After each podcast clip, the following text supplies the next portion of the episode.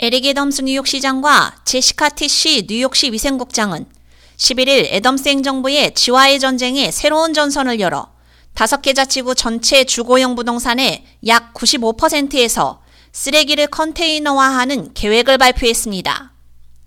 2024년 가을부터 주거용 유닛이 9개 이하인 건물은 모든 쓰레기를 안전한 컨테이너에, 더 구체적으로 2026년 여름부터는 공식 뉴욕시 쓰레기통에 배출해야 합니다.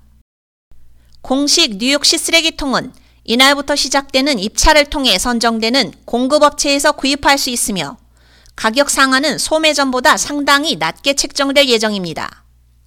상업용 건물에 이어 이번 주거용 건물까지 쓰레기 컨테이너 배출이 이루어진다면 뉴욕시 쓰레기의 70%가 컨테이너에 담겨지게 됩니다.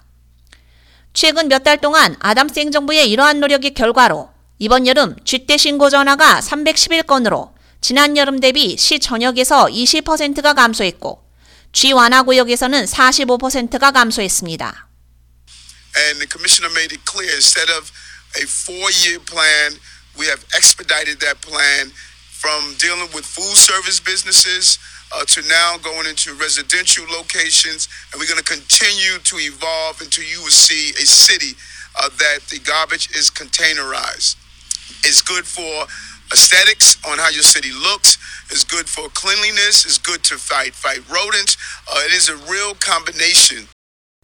아담스 시장은 우리 행정부는 지와의 전쟁에서 이기고 있고 계속해서 싸우고 있다며 뉴욕을 보다 깨끗하고 안전한 도시로 만들기 위해 적극적인 실행에 나서고 있다고 밝혔습니다. 공식적인 뉴욕시 쓰레기통은 기계화된 수거를 위해 설계될 예정입니다. 뉴욕시 위생국은 수백 대의 수거 트럭을 개조하거나 교체해 새로운 쓰레기통과 호환되는 기계식 덤프 트럭을 추가하기로 했습니다. 이러한 업그레이드는 수거 속도를 높이고 수동 수거로 인한 거리 혼란을 최소화할 것으로 보입니다. 뉴욕시 쓰레기통은 이날부터 시작되는 입찰을 통해 선정될 한 명의 공인 사업자로부터 제공될 예정입니다.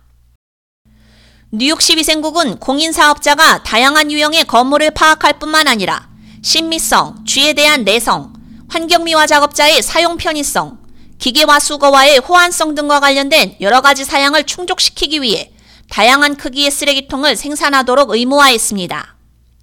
미국 내 다른 도시에서는 대부분 부동산 소유주가 쓰레기통 비용을 포함하는 위생 서비스 비용을 내고 있지만 뉴욕시는 무료로 무제한의 주거 폐기물 수거 서비스를 제공하기 때문에 부동산 소유주는 쓰레기통만 구매하면 되며 그 가격 또한 소매점 구입 비용보다 훨씬 낮은 가격입니다.